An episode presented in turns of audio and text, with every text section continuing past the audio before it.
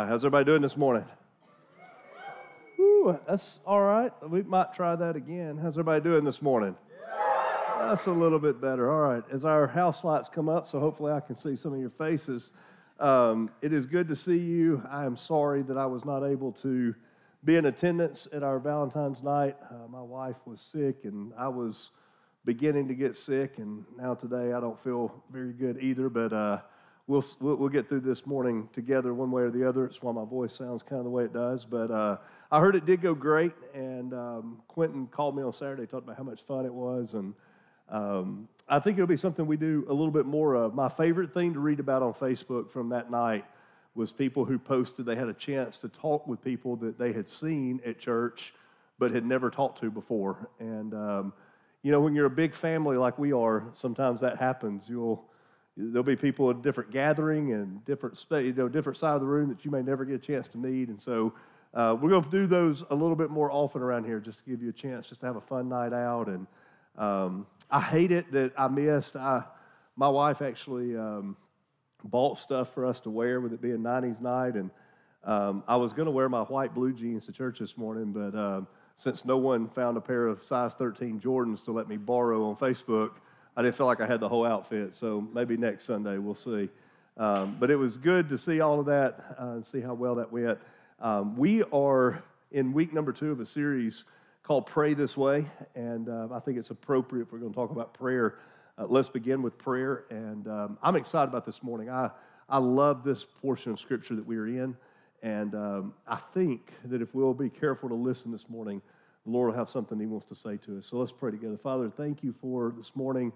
Um, and Lord, I pray that you would quiet our hearts and mind to hear what you want to say. I pray that, um, that what is said this morning would be divine, that we would hear your heart, that through your word and through your Holy Spirit, we might be compelled to, uh, to listen and to adjust our lives if necessary. And um, God, I just pray that you would teach us something today that, that helps us to walk closer to you. In Jesus' name, uh, amen. So last week we kicked off kicked off this sermon on prayer, and, um, and, and I've been looking forward to this series for quite a while. And one of the things I love, that I just truly love um, about Scripture, is beginning to understand the context of Scripture. I, I grew up just kind of thinking of the Bible as this old book. And, uh, and, and I didn't think that it was irrelevant. I mean, uh, I didn't think, yeah, I didn't think it was irrelevant or, or anything like that. I just thought it was old. And, um, and I thought of it as a book. Now, as I've gotten older, what I've realized, maybe you don't know this, be great for you this morning to learn, is that the Bible is actually not a book. Um, it, it's actually a collection of books. It's, a, it's actually 66 different books that make up this one book. Uh, interestingly enough, the Bible, that word doesn't, isn't anything religious or even holy. Um, in fact, if you have a Bible with you, it might say Holy Bible on the front of it. And, and, the reason for that is, is the, the idea of holy being front up means it's a Bible unlike any other Bible. Um, and you might think, well, what are the other Bibles? Well, any collection of books. If you took, you know, if you if you took the writings of any author and put them all into one book, you could really call that a Bible because it's just a collection of books. Uh, but this particular collection of books that we call the Holy Bible, made up of 66 different books, with all kinds of genres. Begins with Genesis, a book that literally means begin. The, the title literally means beginning. Goes through the Revelation, which gives us a glimpse of end times, and all between there are all these genres. I mean, there's the law in the first part of, of, of, the, of the Bible called the Old Testament. There's the books of law. There's, there's books that are written by minor prophets and major prophets, and uh, there's works of poetry. But I think sometimes what I, what I really enjoy are these, the books that are called the Gospels Matthew, Mark, Luke, and John. And, and one of the things I like about them that makes them so unique is they're the historical narratives of the days when people were walking and living and, and existing and, and, and, and doing things with Jesus. And so you got, you got these four books Matthew, Mark, Luke, and John. And, and it's, it's these guys who it witnessed what Jesus did and what he said and, and the, the miracles that he performed. And they write down, they, they eventually chronicle this, these historical events. They, they're, so, they're, they're so amazed at Jesus and the work that he did, and then the resurrection further compels them that this story has to be told. And so they collect the data and they write. You got guys like Matthew, who were actually one of Jesus' disciples, who would have been there to see the miracles that he performed and the sermons that he preached and the things that he said and the way he interacted with people. And he, when he writes his book, he writes the book of Matthew from a very, very Jewish perspective, and he presents Jesus as King Jesus. And, and then you got like Luke. It's a very different way that he wrote. Luke did not spend time necessarily with Jesus, but he interviewed maybe dozens, could be hundreds, who knows, eyewitnesses. And he would just ask them, Tell me about the things that you saw Jesus do. And after he compiles all of this data, he puts together this book and he calls it The Gospel According to Luke, the good news according to Luke. And it's Luke's findings. And, and you just read the book different when you realize that. Like you, it's not just a book of in the Bible that the Sunday school teacher told you to read. Now, you know, when we read it, we get to we get to think about this guy who was so compelled by Jesus, who was whose life was so changed by the gospel and the resurrection that, that he said, you know what I'm going to do is I'm going to take time and I'm going to go, I want to hear these stories for myself from people who saw it firsthand. Uh, then there's John, the, the, gospel according to John. And, and this is a guy who's a disciple of Jesus who he found his identity in being loved by Jesus. All throughout the book, he never calls himself John. He calls himself the disciple whom Jesus loved. And he writes this book, this, this narrative, this, this historical account of Jesus from the perspective of a disciple who finds his identity in being loved by Jesus. And so when you read it, that's, that's why you find verses like John 3.16, for God loved the world so much that he gave his only begotten son, because it's written from the perspective of a, of a guy who his entire life was changed by Jesus' compassion. And the interesting thing is, when we go through those books, Matthew, Mark, Luke, and John, and we, and we look at the stories, and we look at the miracles, and we look at the sermons, and we look at Jesus' behavior, the adventures of the disciples, the, the response of the culture. Only one time in all of those documents do we find where the disciples come to Jesus and directly ask, them, ask him to teach them something specific. I mean, you don't see them coming and saying, Hey, Lord, teach us how to preach a sermon. And there were plenty of sermons. Plenty of sermons. I mean, in fact, in Matthew chapter 5, 6, and 7, we see the Sermon on the Mount that in that one sermon, that one sermon became like 30 sermons at Life Point 10 or 12 years ago. I mean, we, we stayed in Matthew 5, 6, and 7 so long at Life Point that my sticky note on that page in my Bible ripped a hole in it. Like, I don't even have a Matthew 5 anymore in that particular Bible because we stayed there so long. And, yet, you don't see the disciples come back and go, Jesus, that was an amazing sermon. And into into the future, churches will spend weeks and weeks and weeks looking at what you said. Teach us how to preach like that. You don't see them say that. You don't see them after miracles like maybe the feeding of the 5,000 or raising the dead or causing the blind to see or the deaf to. You don't see them come up to him and go, Now, Jesus, that right there, that was awesome.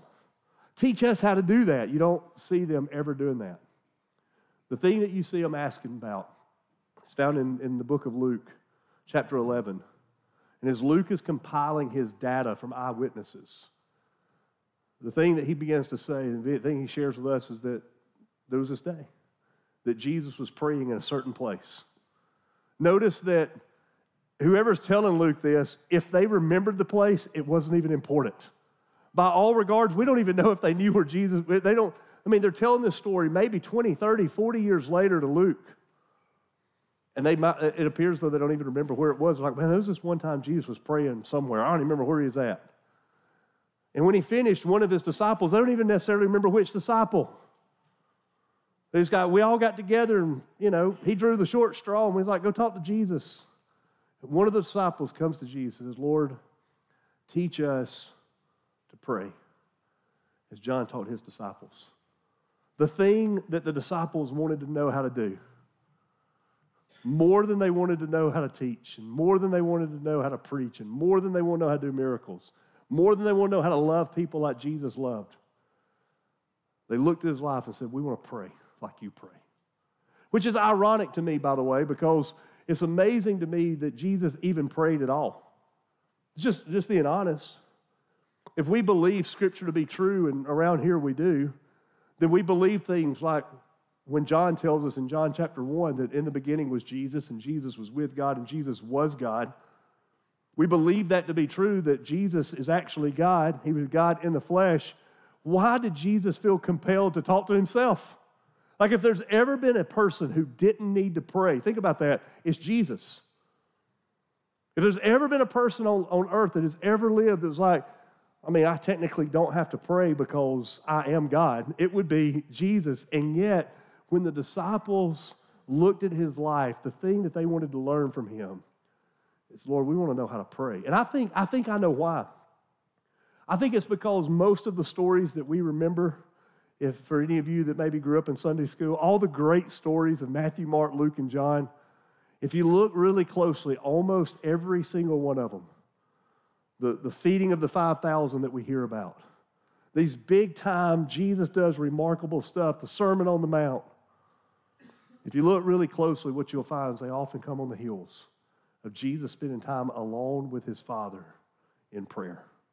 And I think eventually the disciples begin to put together some things, and they're like, there is something to be said about the way Jesus prays and the way God works after Jesus prays. I think the disciples began to look at that and they said, Lord, we, we want to know something. The thing we want to know is how do we pray?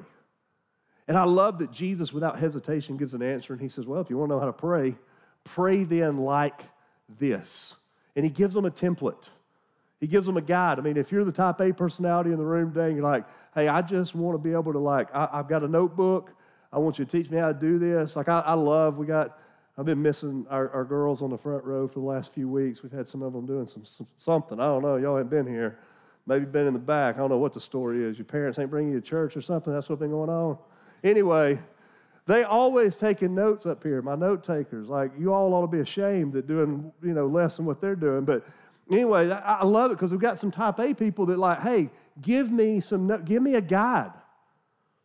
Give me a guide. And then if you're like me and you're not necessarily the organized person, but you know how hard it is to pray, for guys like me, it's like, I, I need, I need a template. I need, I need something. Because I, I know for me, maybe, maybe this is not you, but for me, prayer is hard. You know, we, we do this uh, prayer thing around here three times a year where we pray for, we all take an hour. We pray for 168 hours straight, a whole week. It's coming up again in a couple of, in about a month from now. We're going to do it again as we get ready for Easter. I know that just wrecked some of your world that you realize that I just helped you realize that Easter's just around the corner. Um, but we're going to do it again. I'll, I'll be honest with you. Every time I get that text that says your hour starts in 10 minutes, I get just a little bit of anxiety. I'm like, oh boy. Because I know how it's going to go. All right? And some of you are this way, and I'm just being honest. Like, you, would like to think that your pastor has this under control. Like, I can go and sit and pray for eight or 10 hours. Let me just tell you what the honest thing is. I will pray, and I'm like, I'm like zoned in. I can pray for everything that I, that I can think of that needs prayer. And I'm like, boy, that was awesome to spend time with the Lord. Man, that felt like, I mean, I have definitely been praying an hour, and I checked my watch. I've only got 58 minutes to go you know? And so, for those of us like that, I mean, it's great to know that, that when, when the Lord was asked, teach us to pray, He said, I'll tell you what, I'll give you, I'll give you a guide. And He says, This is how you start. He says, Our Father in heaven. If you were here last week, you heard this. Um, he, he just begins by saying, Let me tell you what I want you to do. When you pray, when you think about God, you understand that the name that should come easy to your lips is the name Father. He says, Our Father in heaven, hallowed be your name. Your kingdom come, your will be done on earth as is in heaven. Give us this day our daily bread and forgive us our debts as we've also forgiven our debtors and lead us not to temptation, but deliver us from evil. He says, Let the name, when you, when you begin, this is so amazing to me. So amazing to me. It's such a thought is that, is that Jesus, when you start to pray, when you begin in prayer, understand that you are praying to the God of the universe. You're praying to the God that and this is just remarkable to me that Scripture says that He flung the stars into space and He named them. And that's just remarkable to me because, you know, like, I don't know, I mean, I don't know if you ever go out at night and you look up, have you seen how many stars there are in a night sky? Like, like think about this. Does anybody know, do you know how many stars are in our solar system? Anybody know that? One, just one. That was a trick question. Just one. It's just the sun. That's why it's called a solar system. There are billions in our universe. Now, think about this. What this means that every star you see has a, uni- has a solar system like ours, more than likely. That's what we can assume. We can't even understand our solar system that has one star in it. We, we can't even comprehend it. You, you know how I know that? Because we can't even figure out if Pluto's a planet or not. Some days it is, some days it's not, some days it's a dog. We don't know. Just Pluto, we don't know. And that's just right here in our solar system. And then there's billions of those. And the thing that we can't even wrap our head around, the Bible says that God just flung into space like gravel in a driveway that I would throw up into the air. I mean, it's just the stars, this thing that we don't even understand. God, God had the capacity to imagine, fling it into space, and give them all a name. And yet, that God that is that big and that amazing, the same God that Scripture says that every knee that has ever lived and is living now and will live, that every knee will bow and every tongue will confess that, that Jesus is the Christ, to the glory of the Father. That God, that none stands above and none stands beside, says, When you come and talk to me, when you come and talk to me, I want the name that comes easily to your lips to be the name Father. I want you to come to me as though I'm your daddy that loves you, that's close enough to care about what you're going through that's big enough to do something about it. And the question becomes well, so when we come to the Father, what do we talk to Him about? I mean, can you imagine maybe, maybe if you're a sports fan, you get a chance to talk to your favorite coach or your favorite player, and you know that's going to be happening. Imagine, like, you got to be thinking about, I'm going to have a few minutes to talk to whoever. What am I going to say? Well, imagine God gives us the opportunity to come and talk to the greatest of the, the God of the universe. And the question we should be asking is, what am I supposed to say when I come to talk to God? And Jesus answers the question in the next phrase when he says, Our Father in heaven, hallowed be your name. Jesus would say, When you come to talk to the Father, talk to the Father about the Father. I got to be honest with you, if I were to survey my, my prayer life, we were to go back to the age of 17 when I gave my life to Jesus and we were to take inventory of every prayer since that point, I got to be honest with you, I'm afraid that most of my prayers are me talking to the Father about other stuff more than I'm talking to the Father about the Father. But yet, when Jesus says, if you really want to know how to pray, disciples, if you really want to know how to engage with God, he said, The first thing is you come to God as though He's your Father, and then you talk to the Father about the Father. And he says, What you say to Him is, Hallowed be your name. And here's the thing I, I don't necessarily want you to go home and you'd be like, Well, that's simple. I can just start repeating that. Our Father in heaven, hallowed be your name. Uh, it's more than the words, it's the template, it's the context. You see, when Jesus says to the disciples, you tell, you, when you talk to the Father about the Father, you say to him, Hallowed be your name. The idea of hallowed is the, it, that word gets its root word from the word holy. The word holy means set apart, different. It's like, remember earlier when we were talking about the Bible, and I said a Bible is just a book, but your Bible says Holy Bible. It's a book set apart, it's a different kind of book. It's the book that contains the words of God. In the same way, when we think, see the word hallowed be your name, Lord, what, what, what we're saying when we pray to that is this we're saying, God, I'm acknowledging that you are different and you are other than me. That, that, that your name is a name to be revered. Your name is higher than my name. Your thoughts are higher than my thoughts.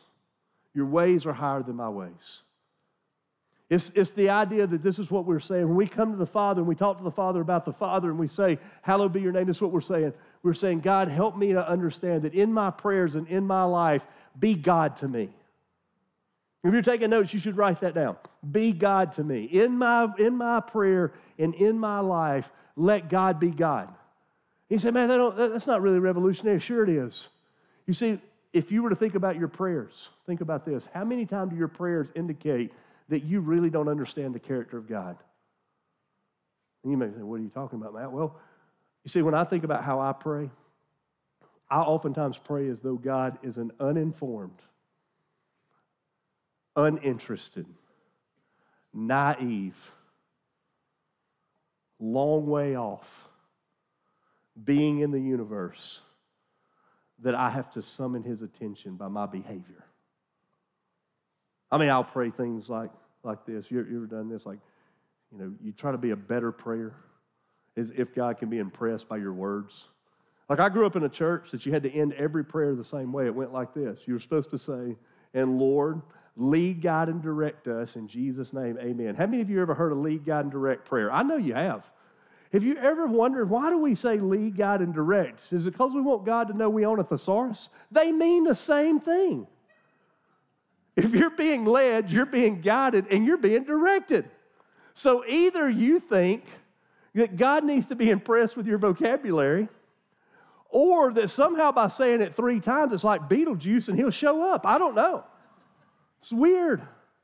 It's weird. It's like, why do we say things like that? Or this is what we say. This is what my prayers sound like. Hey, God, uh, I just want to kind of tell you about what's going on. I had a particularly rough week this week. Why do I feel compelled to tell God that? I, am a, I think He knows. You know what I mean? It's like, but I need to tell, hey, this is what we're really saying when we pray this way. All kidding aside, it's what we're really saying. God, you're just really not acting the way I want you to act. So I'm going to try to manipulate you because you're apparently a naive God. So maybe you'll be impressed with the way I pray. Or we pray as though we're a three year old. You know what three year old prayers sound like? We just keep asking over and over and over and hoping we can annoy God long enough that He finally goes, Yes! yes! Yes, you can have a sucker. I don't care anymore. In fact, choke on it. You've thought it. But that's how we'll pray sometimes. We're like, if we just say it long enough and we say it often enough, maybe we can manipulate God into prayer. Let me tell you what kind of praying that is. That is prayers that has no emphasis on the fact that God's name is different and that He is hallowed, He is holy, He is other than me. His ways are not my ways, and His thoughts are not my thoughts. And so, what Jesus is trying to emphasize to us is that, is that once you realize that the God of the universe invites you to have into a conversation, but He wants the name that comes easily to your lips to be the name Father. Is once you know who you're praying to, then talk to Him about Him. Talk to the Father about the Father. That praise ought to be the forefront of our prayers. Lord, your name is greatly to be praised. Lord, I, I, want, I, want to, I want to wrap my mind around the fact that, that though I am made in your image, you are still other than me. Because, God, if I can acknowledge that you are God, then the next reasonable conclusion is that I am not. And if you're God and I am not, then I've got to be able to trust you. And Lord, I'm going to have a hard time trusting because I don't always like what happens. But God, I can't see but just the small picture. I can't see the big picture. And so, Lord, in my prayers and in my life, let me live as though you're God and I'm not God, and that I'm not God and you are God. Lord, be, be magnified in my life, be glorified in my life. Let, let my life indicate that I believe you to be the God of the universe. Let my behavior indicate that I believe that you are God and I'm not. Let your name be hallowed. And I love this that, that Jesus says, Hallowed be your name. You know, in, in ancient Israel, and probably still in Israel today, names matter. You know, we, we have a different perspective on names, I think. At least I do. Like when, when Jennifer got pregnant with Jalen and then eventually with Jaron, and we, we were trying to figure out the name thing you know, the way we named our kids is not the way that people name their kids in ancient, in ancient Israel. I mean, here, here's what, here was our thought pattern, just so you know. I mean, I, I know you want to be impressed with me as your pastor. And, and there, there, was definitely a spiritual aspect to how we named our kids. Um, Jennifer gets pregnant, and right, we got to think about a name. And I'm like, well, between your family and my family, there's Jennifer, Jason, John, Jimmy, Joanna, and Joseph. Thinking we got to go with a J. That's step one. 38 names with J are taken. Four left, right? So then we're like, then this is this is true story, by the way. Well, I want to have we, we're gonna have to have a J name. Which, by the way, if we got young parents in the room or no parent, you're just youngly married, whatever, and you're thinking about having kids, do your kids a favor. Don't give them the same, don't give them a name with the same letters. Right? You know what happens when you do that? They get called their brother or sister all their whole life. Both of my boys are Jalen and Jaron. Doesn't matter which one I'm talking to. They both need to answer because who knows which one I'm really talking to, right? But we knew we had to have a J name. So Jennifer's pregnant with our first son. We got to have a J name. This is the way I figured it out. You might think I went to the Bible trying to see what God would have me name him. I did not. This is what I did. I imagined myself standing on third base coaching baseball. I imagined my son being in the batter's box, and I said, Which name sounds great? So I started going through names. Eventually, I was like, Here we go, Jalen, give me a hit. And I went, Oh, that's it. That works. Jalen, it is. Just the way it went. And then as he gets older, I changed his name. I nicknamed him Jabbo, called him Jabbo his whole life. It didn't even matter what his real name was. Jaron comes along. Got to have a J name. Jason's taken. Change one letter. Make it Jaron. Our entire intent was this for the rest of his life, I him to have to spell his name to everybody. so nobody gets it right the first time. Like, how's your son Jared doing? I didn't know I had a son named Jared. Jared's doing wonderful. Right? It's just the way we named him. Named Jalen. Jalen's middle name is Matthew, named after me. I guess you picked up on that. Jared's middle name is Alexander. You're like, what does that mean? Oh, it's awesome. It's got this like history of, of like importance. Shaun Alexander was like running the football at Alabama and he was born in Alexander City. I was like, why not? Because it just wasn't a lot of thought, right? But in ancient Israel, here's what the name was the name signified your capacity, your potential, the expectation of your parents. Sometimes names got changed. Like there was this one guy in Scripture, um, you may have never heard of him, maybe you have. His name was Cephas. And when Jesus met him, he'd probably lived up to his name. He was a lot like shifty sand. But Jesus looked at him and said, Your potential and your capacity is so much better so much more. He said, You don't need to be Cephas. He said, I'll tell you what you are. You are Rocky. And he named him Peter, stands for the rock. The granite. He's like, You're going to be like a piece of granite. Now, now, did he live up to it? Eventually.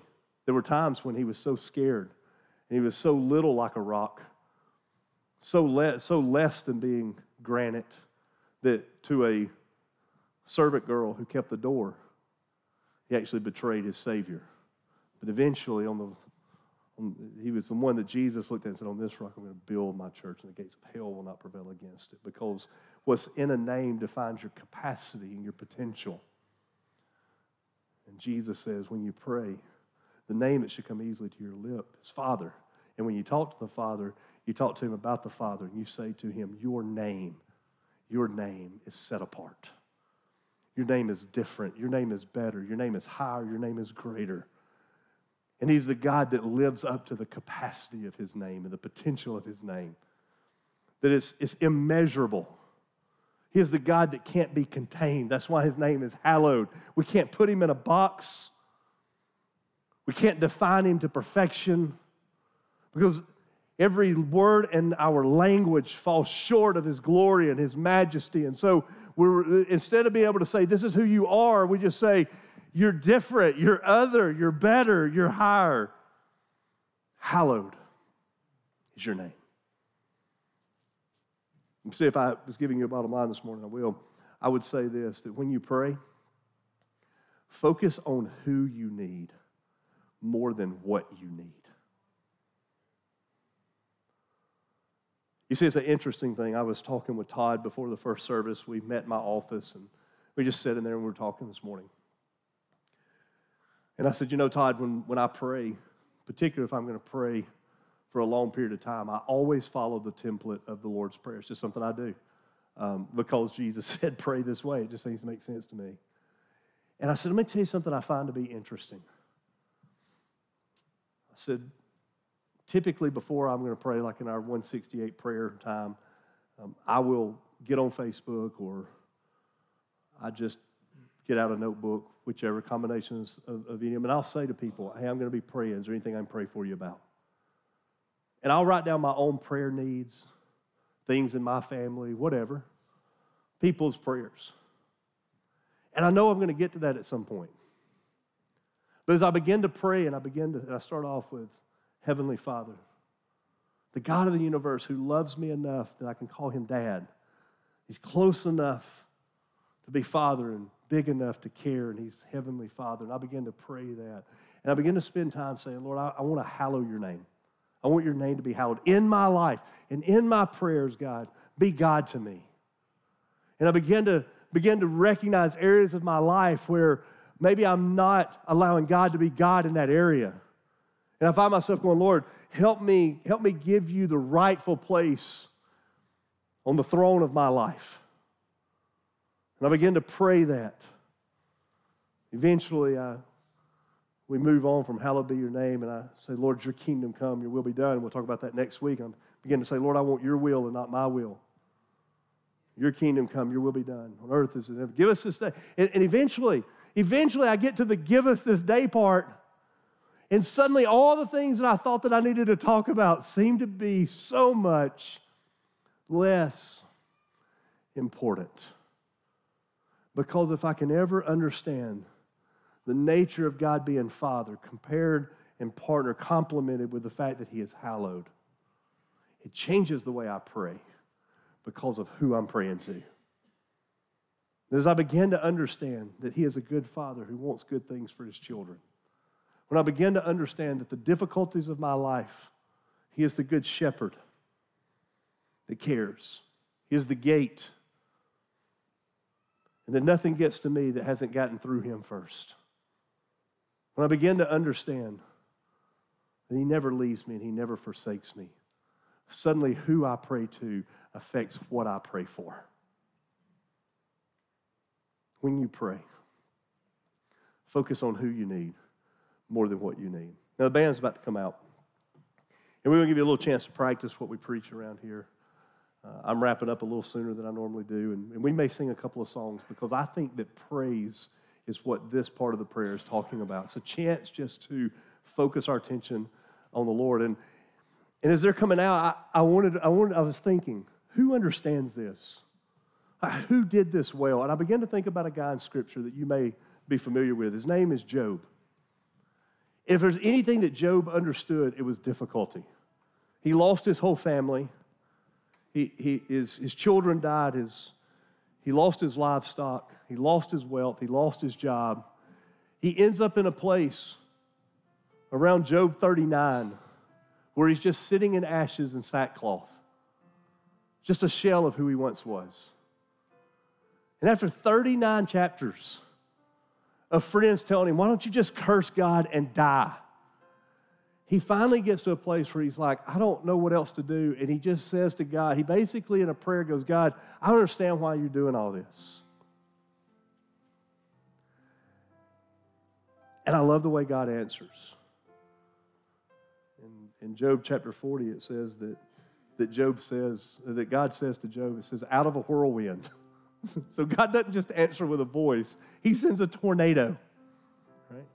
Out of the tornado, Job hears this. Hears God say, Job, gird yourself like a man. I'm going to ask you some questions, and you're going to answer. And God begins to ask Job questions like this Job, where were you? Where were you, Job, when I, when I put all of this into motion? Where were you when I separated the night from the day and called the night dark and the day day? Where were you when, when I told the ocean, hey, this is as far as you can come? You can come to here and no further, ocean. Where were you, Job, when I put Behemoth, when I created Behemoth and put him in the swamp and uh, you're terrified of him. I'm the one who made him. Where were you? Can you, by the way, Job, can, can you hook Leviathan by the mouth? Because I did that, Job. And one by one, doesn't answer Job's question directly. He shows Job who he is. He points Job to the fact that his name is hallowed. And I want to show you Job's response to him. In Job, in Job chapter 42, says, Then Job answered the Lord. He said, I know that you can do all things, and that no purpose of yours can be thwarted. Who is this that hides counsel without knowledge? Therefore, I have uttered what I did not understand, things too wonderful for me which I did not know. Translation I opened my mouth when I should have opened my ears. He said, Hear and I'll speak. I will question you, and you make it known to me. And this is my favorite thing. I want you to hear this. I had heard of you by the hearing of the ear, but now my eye sees you. Says, Now, now I got a picture of who you are, God. I'd heard about you. I kind of understood you, but now I've seen you. I know what you're like. I understand the hallowed is your name. And look at the response. He says, Therefore I despise myself and repent in dust and ashes. When we see God as God, we realize that we are not. It puts us in a position of humility to where God can do something in our life that is significant. You want to see God move in your life? You want to see God do something significant with you? You learn to pray this prayer Father in heaven, hallowed be your name. Father, thank you. That just when we needed it, just the right moment, you give us a glimpse of who you are. So, Lord, now let us worship you in a way that brings a smile to your face. In Jesus' name.